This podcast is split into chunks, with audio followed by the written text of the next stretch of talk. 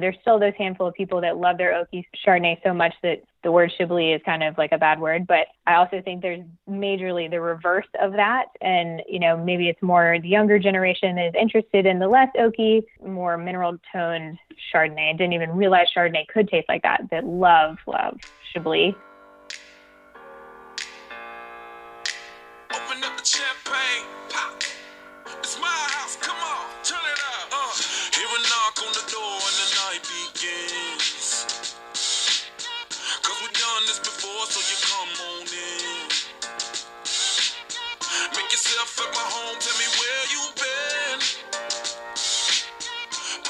Hello, and welcome to Disgorged, a fun and spirited look at the world of wine and drinking.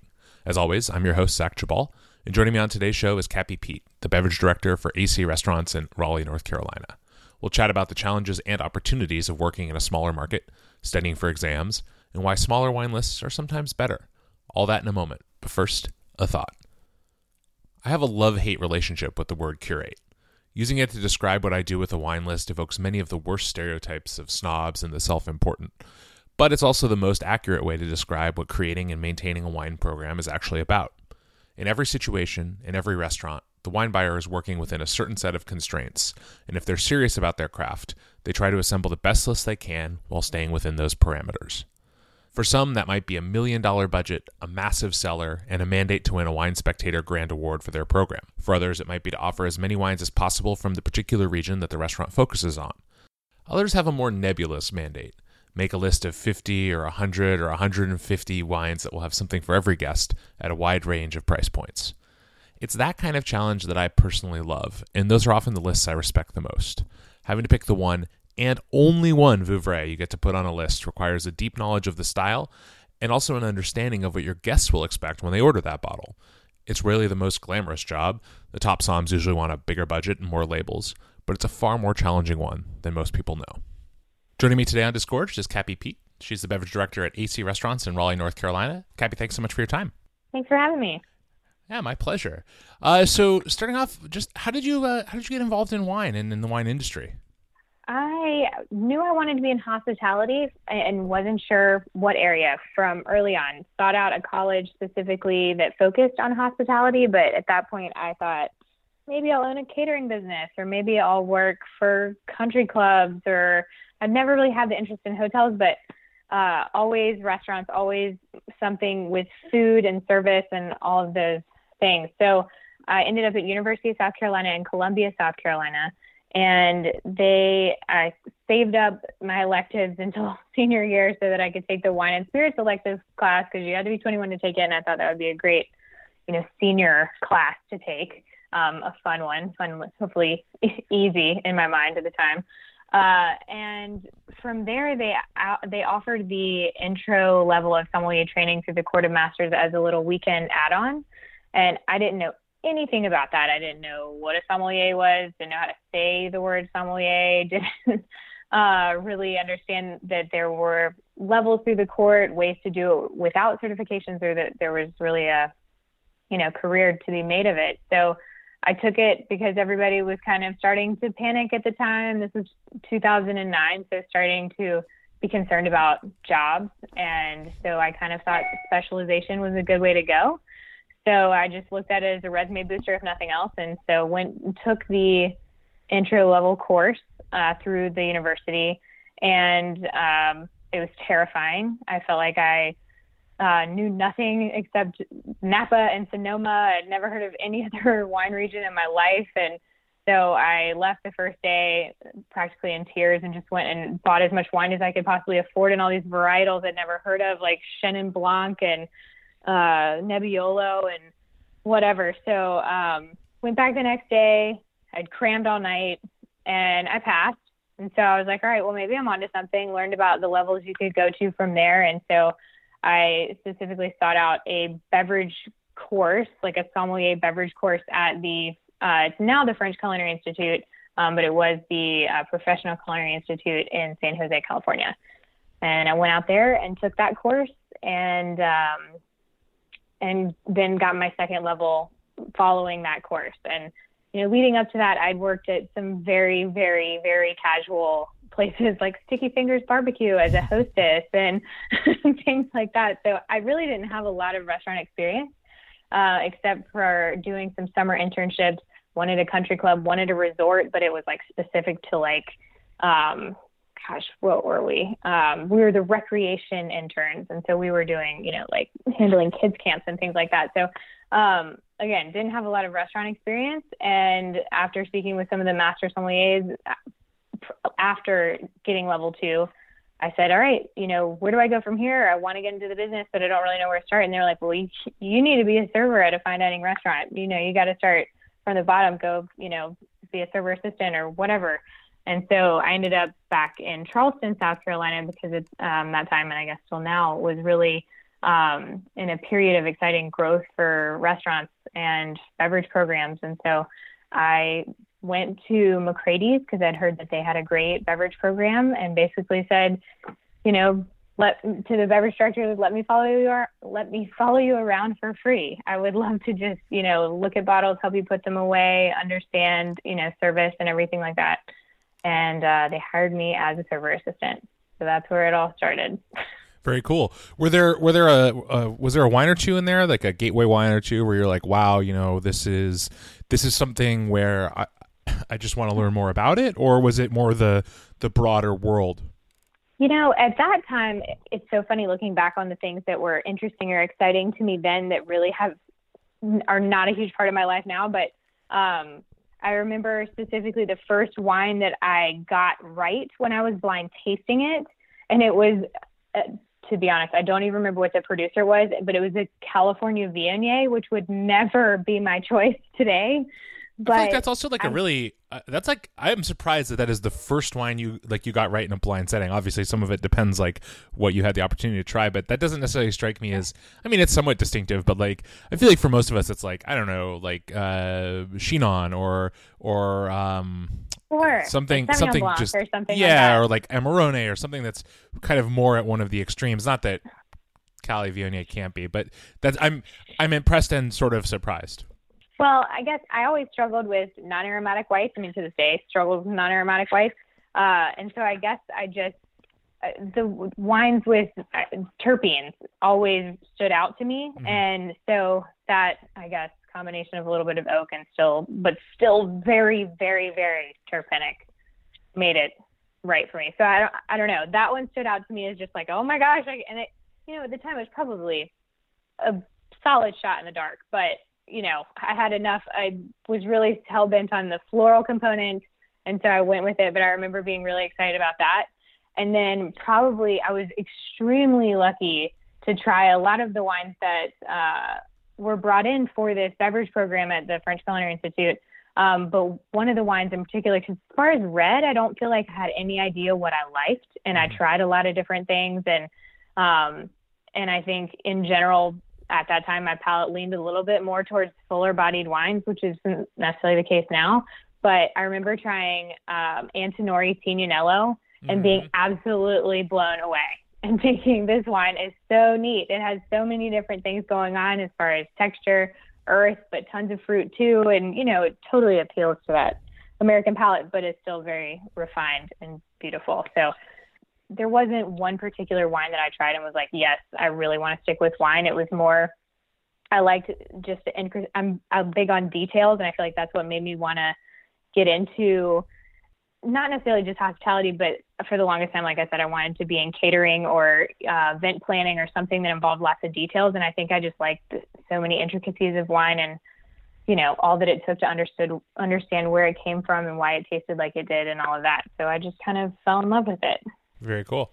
And so you're you're still currently obviously pursuing. Um, are you are you you've got your advanced uh, sommelier to, uh, pin at this point, right? I do. I yeah. do. I sat master this year. Oh, okay. Um, and obviously, well, theory because of the it would be like today, uh, if not for hurricanes, that would have been would have been uh, tasting and service, right? That's right. That's right. Um, yeah. So, so I have a few questions about that process. Um, ma- namely, sort of do you maybe looking at each kind of category or each part of the exam um, so with with regards to um, let's say theory first are there like what's your what's your general approach? And and are you are there, is there stuff that you find do you find yourself more drawn to um, like how do you understand a, a wine or a region or like w- how do you sit down to tackle that? Oh gosh. Big question no it's a big question. Uh, sorry. oh no that's okay. I i feel like because of so i took advanced twice and then I took uh, master theory the first three years ago, I think, when they first split it up. Maybe it was the second year after they split up. And then I took a year off because I got married and just had a crazy year. And so this was me resitting for the second time, but with that break in the middle. And I feel like my study approach has changed a lot. I used to be really, really, really, and this is kind of, I'm going a couple different directions to answer your question, but um, I used to be really big on flashcards, and mm-hmm. I still like flashcards, but I feel like I got again with the details, I got carried away with my flashcards, and they ended up just being full of information, and they weren't like flashcards. You know what I mean? They mm-hmm. just it was more like I would sit there and just read them instead of like actually quizzing myself with them. And it took up more time just actually, which I know is the case. It took so much time putting those together, and I felt like I wasn't really getting as much out of them as what I the practice I wanted out of them. Um, so I've I've gone a little more, and I'm very visual, and so I've gotten a lot more into charts and just charting, kind of what I've started to call Grand Cru theory, which is just like you know starting.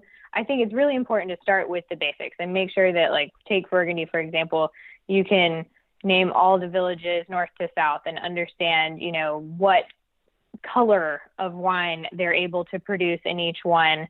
Uh, you know, then maybe start by naming, you know, all the Grand Crus in those villages, and then be able to say, you know, a handful of the Premier Crus, or at least the important ones, you know, start with like three or something out of each one, understanding which ones don't have Premier Crus or Grand Crus, um, and then kind of just continuing to flesh it out from there. And you can, you know, with Burgundy, obviously producers are so incredibly important to understanding style and you know, production style and all of that kind of stuff.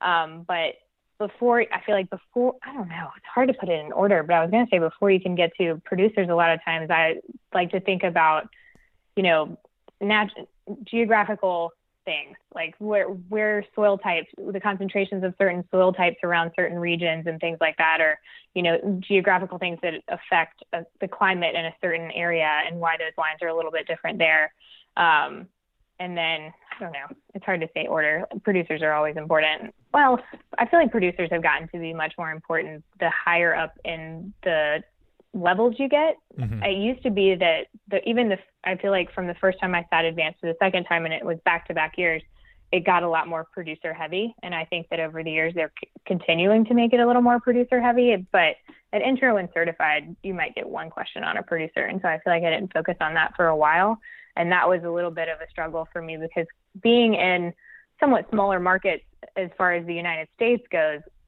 I kind of have relied on like I've joined a bunch of emails for some retail shops that I really think are great in New York, and because we don't necessarily have access to all of these, you know, great wines or highly sought after wines in South Carolina and North Carolina, and that's certainly changed over the years. But I've relied on external sources to read about these producers and hopefully get to try them at some point. Mm-hmm.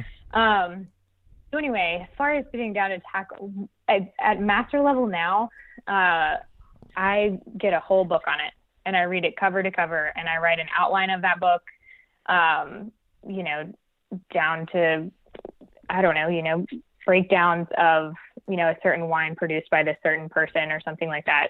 Um, and then and like i said i do a lot of charts for reference but i've started using a, a flashcard program where you can basically build your flashcards in a an excel sheet and then export it into um, the flashcard so that for for me i can't put you know paragraphs and paragraphs of information on there um, but also to just save time from actually writing it out because i find that while i thought i was getting a lot out of writing it i feel like I just got so good at it that it was I could do it without thinking about it. Hmm. So now I just like to type it, get it on paper or or on a you know digital device of some sort, and then you know spend a repetition. Mm-hmm. You know, do a lot of those flashcards. Yeah. So. Makes sense. And do you do you find yourself, um, you know, when you know maybe when you're actually in the exam setting, um, you know, does the is the recall for you like, hey, I remember that flashcard, or is it more like I remember, you know, if you're getting a question about, you know, uh, let's say specific soil types in Grand Cru vineyards in Alsace and you're getting asked about that. Like to me, you know, that's one of those things that's really fascinating to me because I think everyone who's sort of at that level has a not everyone has a different one, but there are a lot of different ways in which people kind of recall that information. And for some people, it's I remember trying those wines and I remember what they taste like, and mm-hmm. therefore I remember the soil type um, in in said vineyard. And for some people, it's I remember my flashcard that has that information on it, and I remember what it says. Uh, you know, for you, is it when you're when you're actually because I think you know it's kind of one of those things, right, where where you study one way and then the exam comes around and um, your ability to actually recall that information is what's at stake. Right. I think if I have, t- I remember it a lot more so from trying the wine, and even if I haven't tried the wine, but I've held the wine, I, I remember the label, mm-hmm. and I can think about. That's how I think about vineyards so often. It, you know, like remembering that Premier Cru was in that village on that bottle, even if I haven't tried it, but seeing, you know, seeing it at a retail shop or something like that. But um, yeah, I think that for in the, in most cases it it is based on me actually trying the wine but I, I mean I definitely can picture a flashcard and a lot of times in a tough way like I can remember the question I don't remember what the back said but um but yes I, I do find um my flashcards have been helpful with recall but I'm big on the experience or you know, remembering just describing that particular wine to a guest. I always remember guests more by the wine that I've sold to them than by their name. A lot of cases. you probably can't refer to them by the wines you've sold to them, though. That, no. might, depends on who they are. Maybe they'd get a kick out of that. Depends on the wine too, probably. Yeah, you sat right there and you had that, and mm-hmm. I, that's how I can remember them. But yeah. yeah. Um, so then, yeah. as far as as far as uh, service goes, um, you know that I feel like is maybe in some ways the hardest part of the test to prepare for um, because you can certainly mm. practice it but i feel like it's so well for one for me and i haven't gotten to the to the higher levels but it was the thing i was by far the most nervous about which is bizarre because i what i do but mm-hmm. but something about you know being put in a for me at least being put in something that is uh, a rough facsimile of my work environment, but I don't know where anything is, and it's not actually my restaurant, and I don't, mm-hmm. you know, mm-hmm. it's it's like this whole, it's like, you know, it's kind of like a parallel universe. Um, you know, what's been, what's your experience been with service, and and do you practice, and how do you practice? Well, when I took advanced, I was still actively working the floor, and just in the last couple of years, I've moved into a more I guess corporate, for lack of a better word, um, beverage director position, and so I don't work the floor as much. I still always work the floor for events, um, but just as far as like day to day, I'm not on the floor that much. And uh, so for for master, what I have done and what I plan to do in the years moving forward is stages at a lot of different places because I think, you know, that might help with exactly the scenario you just described as far as you know being in an environment that isn't really yours and you aren't really that comfortable but you're forced to you know find your way around and make it work. And um and also at McCrady's I had access to a, a pretty good sized list and but we didn't we still didn't do quite and we did a good bit of gueridon service but we weren't doing you know the really elevated service like that I feel like they throw at you in master these days and with, you know, double decanting magnums or, you know, I don't know, you know, using port tongs, which I've never in my life done. And I don't think they do that at the master setting, but who knows? Um, so I, I've tried to seek out places that I know are doing the top level of service because you're being tested at a level at master level. You're being tested at a level of service that doesn't exist all that much anymore. You know, it's certainly not the norm. Like you can find, I mean, much more in the larger cities, but it's certainly not um, the norm in, I don't know, smaller cities. But um, so I think stages are great. Uh, if I feel like I just haven't been working the floor that much at all, I'll just go and, you know, pop bottles on the floor just at, at any restaurant just to make sure that I, you know, it still feels natural in my home setting for sure, because I don't want to lose that. Um, but anyway, it's interesting talking about throws because I've found that, you know, from other people that are taking the exam with me or alongside me, eh, some in like in your situation that do it on a daily basis, I feel like find themselves even more nervous than the people that, or maybe I don't, I don't know. I was gonna say, my thought is that I keep hearing that people that are working the floor aren't passing service as much as people that don't work the floor, and I don't know if it's just because you know, maybe you go into it thinking, well, this is what I do every day. And then you're really surprised at what role uh, your nerves play in it. And you get way more nervous than you expect to get because it's, you know, like riding a bike in your head. And then I feel like the folks that are, you know, maybe working um, for a distributor or retail or something like that put, you know, they're, they're so nervous going into it because they don't do it that often that they're at least prepared for that and can kind of keep their cool a little better. I don't know. I mean, of course there are a million different theories and everybody's different, but um, but yeah, I think that try try to put yourself in an uncomfortable situation going into it so that you're prepared for that and not caught off guard by it. I mm-hmm. think would be the best way. Yeah. Cool. Makes sense. I mean, you I think you've got to be prepared for for things to go wrong too. Like it's almost practicing that you know sort of skill of recovering from whatever it is, dropping a glass, breaking a cork, mm-hmm. say you know all the things that can and do go wrong um, and that you know may go wrong and probably don't want to completely derail you um, in any setting, let alone an exam one.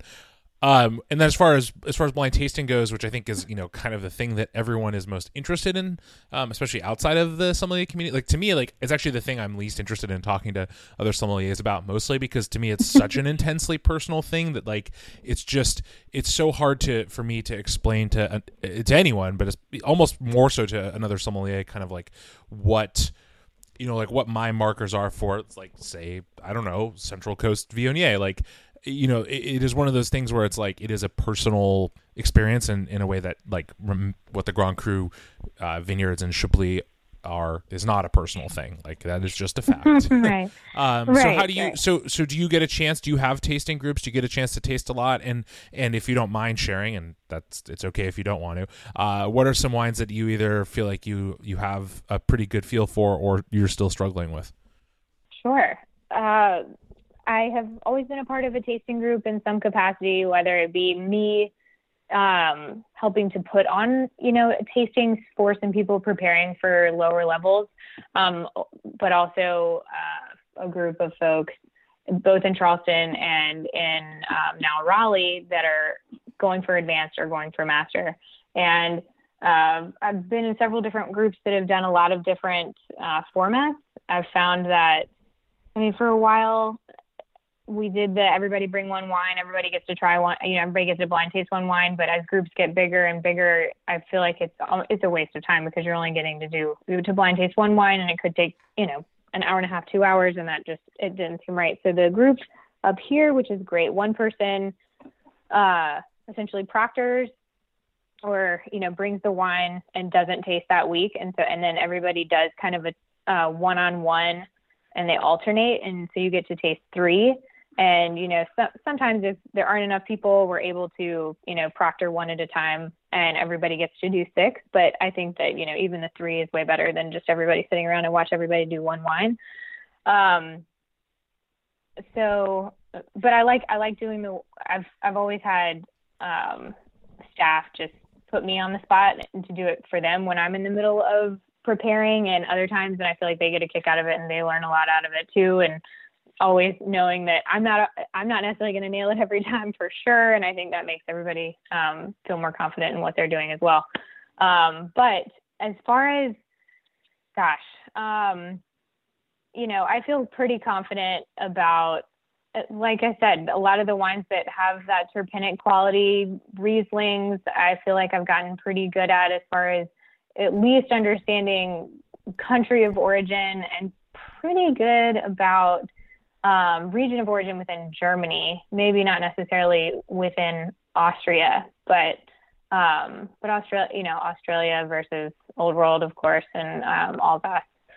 Um, but in general, like I mentioned, uh, non-aromatic whites have always been a struggle for me. I've forever called Gruner Chablis and Chablis Gruner hmm. until lately. I finally feel like I broke through, and I feel like it was like this mid palate weight that you get out of Chablis that I misunderstood for I don't know, I guess just like a little bit riper style of Gruner or something like that. And I feel like just in the last couple of years, I've finally, I, I it just, I got, it was such a hang up that I think I got in my head and made it a bigger problem than it ever really was and would second guess myself and always guess the opposite of what I felt like I knew it was in the moment and then of course was wrong. Mm-hmm. So um so go with your gut always. I am a huge, huge supporter of that. Um but as far as reds, Bordeaux used to be a big struggle for me, but that's because I hardly ever drank Bordeaux. I just never did. And now I, I had so many people that proctored my blind tasting say, you need to go drink Bordeaux. Just do it. You've got to get comfortable with Bordeaux because cab seemed like such an easy thing for me, but for some reason I had a block on Bordeaux.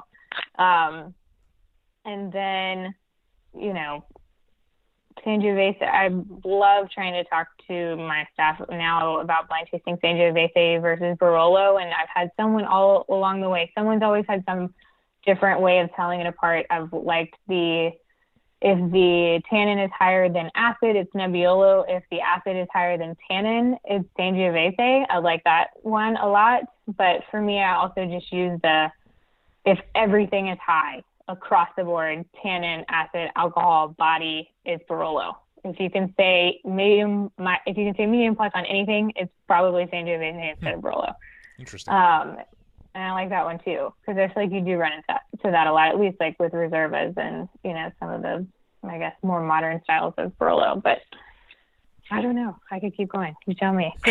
no, that's okay. I mean, it's it's always interesting to get a, a sense for what what it is that people um, you know feel good or bad with or struggle with or, or challenged by and and how those things I think change over time. I think it's interesting, you know, that that um, I you know I know people in my tasting group and whatnot who will, will tell you that a year ago they they could get you know they never missed um, you know they never missed Albarino and now they never get it right.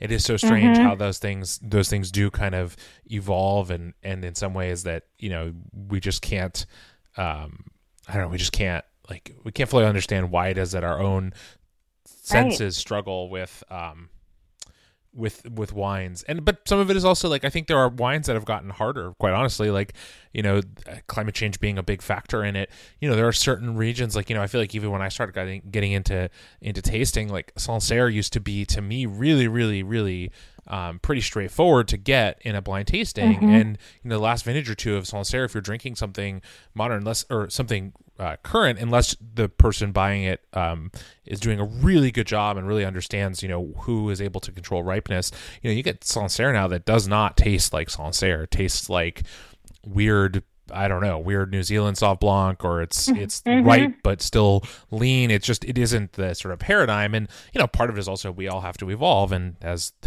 as wine shifts, you know, we can't. I, it doesn't really do me any good to be like, well, in 2012, this was this definitely wouldn't have been what Sancerre tasted like because you know, right here we are. So yeah, I mean, I think those things are those things are really interesting and, and present interesting challenges. Let's let's shift gears a little bit away from um, from tasting and exams and things like that. Um, you know, you mentioned uh, a bit ago that one of the sort of challenges for for you, and especially in studying, is that um, you know you're in um, you know slightly less prominent markets than you know sort of the ones that people think about, not you know New York, San Francisco, etc. Um, do you feel like um, at least uh, maybe less from a studying for an exam side, but just from doing your job side, is it is it harder to find the wines you want to put on your list in your market or in some in some ways is it easier because maybe there's less competition for the wines you really want? Yes it's a it's a combination of both. I feel like in charleston for a while because i just moved to raleigh from charleston. I was in charleston for almost eight years and i think you know when i first started buying in charleston probably five-ish years ago four or five years ago there were a lot of wines that you couldn't find. And I had just developed an obsession with Chambers Street wines emails in New York and was always asking for the wines that they had available. And, and all the distributors were like, well, never heard of it. Or, you know, oh, we can't get any of that or something like that. But it, in those five years since then, I feel like so much more wine became available in Charleston and it became a lot more competitive in Charleston as it is now, while it's not necessarily one of the largest or most prominent markets, there are so many restaurants and so much great talent down there that I think, you know, there was enough demand for it. And so now it, also became extremely competitive to get those wines. While there was maybe a sweet spot for about a year or two, it uh, it ran out pretty quickly because there were so many of us that were fighting for the same stuff. Now in uh, Raleigh, I feel like I'm hitting it at another great sweet spot because you know I think Raleigh is in this exciting time of growth and the restaurant scene is really neat, but I think that the beverage scene is a little bit behind the food scene. So there is a ton of great wine because as far as you know statewide markets, North Carolina is actually a much lar- larger market than South Carolina just because there are more large cities.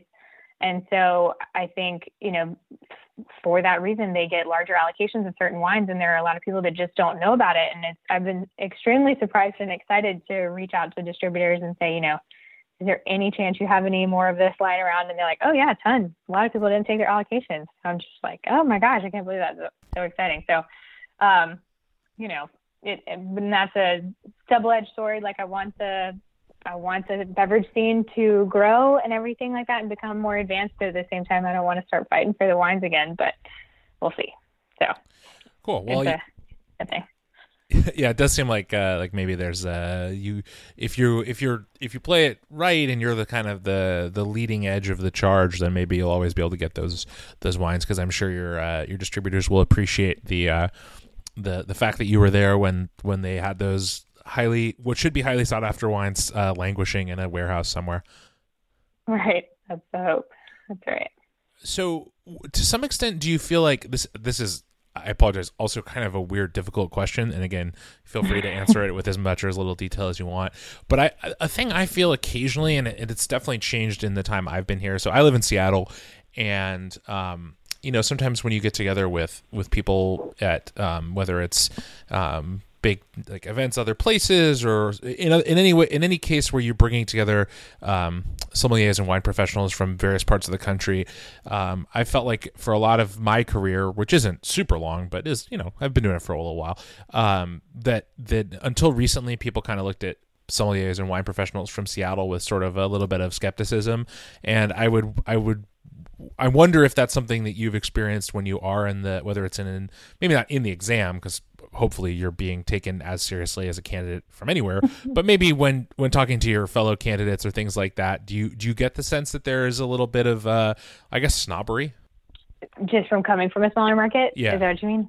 Yeah you know maybe a little bit. I don't think i i, I totally understand where you're coming from. And i think uh, it's interesting. I think raleigh i've gotten that a little bit more so with Raleigh, but in general, I also think, you know, and I don't mean to, I don't mean to sound snobbish at all when I say this either, but I feel like maybe since I've established myself a little bit more so from being in Charleston, that people are just kind of excited to hear that I'm in a new market and that, you know, hopefully going to bring some new fun things to the area. Um, but in general, yes, I do feel like there are a lot of people that kind of just like instead of you know, oh, I'm from New York, and like they're like, oh, where? You know, if you're like, oh, I'm from Charleston or I'm from Raleigh, they're like, oh, interesting, because they're like, you know, not even expecting to know if I were to answer where, like they're not, you know, thinking that they would be familiar with it anyway, so they kind of lose interest in it. So yeah, I mean, I can definitely understand where you're coming from, but I don't feel like it has. It's. I don't think it's been limiting as far as networking. Okay. I guess. Cool, and I mean, to some extent, there's also you know, I found the flip side to that is um, for me and, and I think for a lot of other people, it's cool to f- meet and find people who are doing, um, who are really excited about wine and are doing really exciting things with it all over. That that are that you know the state of things in the U.S. is such that it's not only a couple of markets that have really passionate wine professionals that have restaurants and and whatnot with great wine programs like it would sort of be lame if the only way to do that was to li- move to new york or san francisco or you know a couple of right. other cities so some of us get to live where we want and do what we want which is kind of nice yes very true, very um true. and then um kind of last question for you i think is uh you sort of talked about this in general but like what is it that you're uh, I guess personally, or maybe in the context of, of your restaurants, like what what wines are you most excited by right now? Like, what do you just get um, super geeked out on? Oh gosh, so many different things. I feel like in general, I can't buy or sell enough Chablis. I mean, I could totally run down like the what you and I talked about previously with Champagne and Riesling. Like I will always, always, always want to sell more Champagne and Riesling. And fortunately, I think that people are starting to appreciate champagne in a greater sense because there are so many awesome new champagnes available to the market. I feel like every day, and I wish I could just do a list of champagne. Mm-hmm. But um, but I love Chablis. I think that it has so much application when it comes to food, and I think it, you know, while there are of course always going to be those people that are super disappointed because they you know, not super, I would never sell a Chablis to someone who's looking for you know an oaky version, but I think that you know, there's still those handful of people that love their oaky Chardonnay so much that the word Chablis is kind of like a bad word. But I also think there's majorly the reverse of that. And, you know, maybe it's more the younger generation is interested in the less oaky, more mineral toned Chardonnay. I didn't even realize Chardonnay could taste like that, that love, love Chablis. Um, I feel like I've lately really been enjoying and a lot of northeastern Italian whites you know, kind of all over the place up there. I think that a lot of the whites of Friuli are really amazing. Um, I retasted the let's see, is it Borgo di Tiglio? Um, is that right? Yeah, I think the Borgo di Tiglio mm-hmm. um, whites um, from Friuli that were just blew my mind. So much, you know, I love I love the combination of lots of minerality and some texture and acidity all you know all at the same time instead of just like you know, lean and clean. Um, was really blown away by this because I think that that, um, as far as whites go, that balance of texture, minerality, and acidity really m- makes so much sense with so many different styles of food, especially a lot of the southern influence food that we have at Poole's and all of the wood wood fire grilled food at Death and Taxes. As far as red, you know, a lot of I've I've been really enjoying, and I guess as we get into warmer months, it might not apply as much, but really enjoying a lot of um, island wines, like some of the wines from Corsica and the Canary Islands. I just think that in both places, the like volcanic minerality really stings in those wines, and they aren't necessarily all like lean. They like have this awesome dark fruitedness, but are still light on their feet and have tons of uh, minerality. Um, ooh, so many different things. Um, I don't know. I mean, I it's hard to. I'd try really. I mean, for my own personal consumption, I get I go down rabbit holes with certain regions, but because the two biggest lists that I'm working with right now aren't huge, and we're talking like you know one of them's you know under around 150, and the other one is more like 60. I I don't really have to I really have to make it balanced and representative of lots of different areas instead of you know having like an in-depth selection of one particular region. And so it's really like it's I find it almost more challenging than working with a large list because I'm having to really, you know, narrow in on that one producer that I think is awesome from that one particular area and it's actually it's really challenging but fun. Yeah, so. there's there's something about having to do that kind of editorial thing where you don't get to say, okay, well here are my, you know, seven favorite producers of Cornas and I have to pick one Northern Rhone Syrah right. and have it is like it's it's both I agree like there's there's a certain there's something that's you know amazing about being able to to work with a program as vast as that. I also think though that like and this is to me maybe again this almost harkens back to to the question about differences in markets like you know when i talk to sommeliers in certain restaurants and it's certain it's more common in places like new york or whatever where they get to talk about how you know oh well we can have or they don't even realize that like a list of i don't know couple hundred burgundies and you know they can put all the northern rhone syrah on they want and and they have the money and the cellar space and apparently the clientele and all those things and uh, that is that is cool and obviously you get to have a tremendous you know opportunity to learn and experience and sell all those wines but i do think there is there is a way in which it is um it, it's sort of like I don't know. It's like asking someone for a music recommend for like uh, you know someone to recommend a, uh, some new music to you, and they give you um, I don't know, 50 CDs. And they're like, these are all great. And I right. think there is a skill, and it's a skill in our industry that is sometimes, I think, not uh, honed enough by some people of being able to really sort through a, a lot of different wines of, of very high quality and similar style and, and some extent and similar price maybe even and pick one wine or two to put on a list and, and then and be able to explain why those are the the expressions of that particular style that you chose. And that that is maybe not as glamorous in some ways, but I think it's actually in a lot of ways more more challenging. Yes, I totally agree. I mean the same thing. Well, Cappie, thank you so much for your time. I really appreciate it. Um, best of luck in you. uh, in your studies and your uh, as you move forward. And great chatting with you. Thanks. You too. I appreciate it. Thanks again to Cappie Peete for joining me on Disgorged. If you're in Raleigh, you can likely find her at Death and Taxes or Poole's Diner, or you can follow her on Instagram at Cappie Peete. As for me, I'm on Twitter and Instagram at Zijabal, and please rate and subscribe to Disgorged on whatever podcast app you use. Thanks again for listening to Disgorged, and cheers.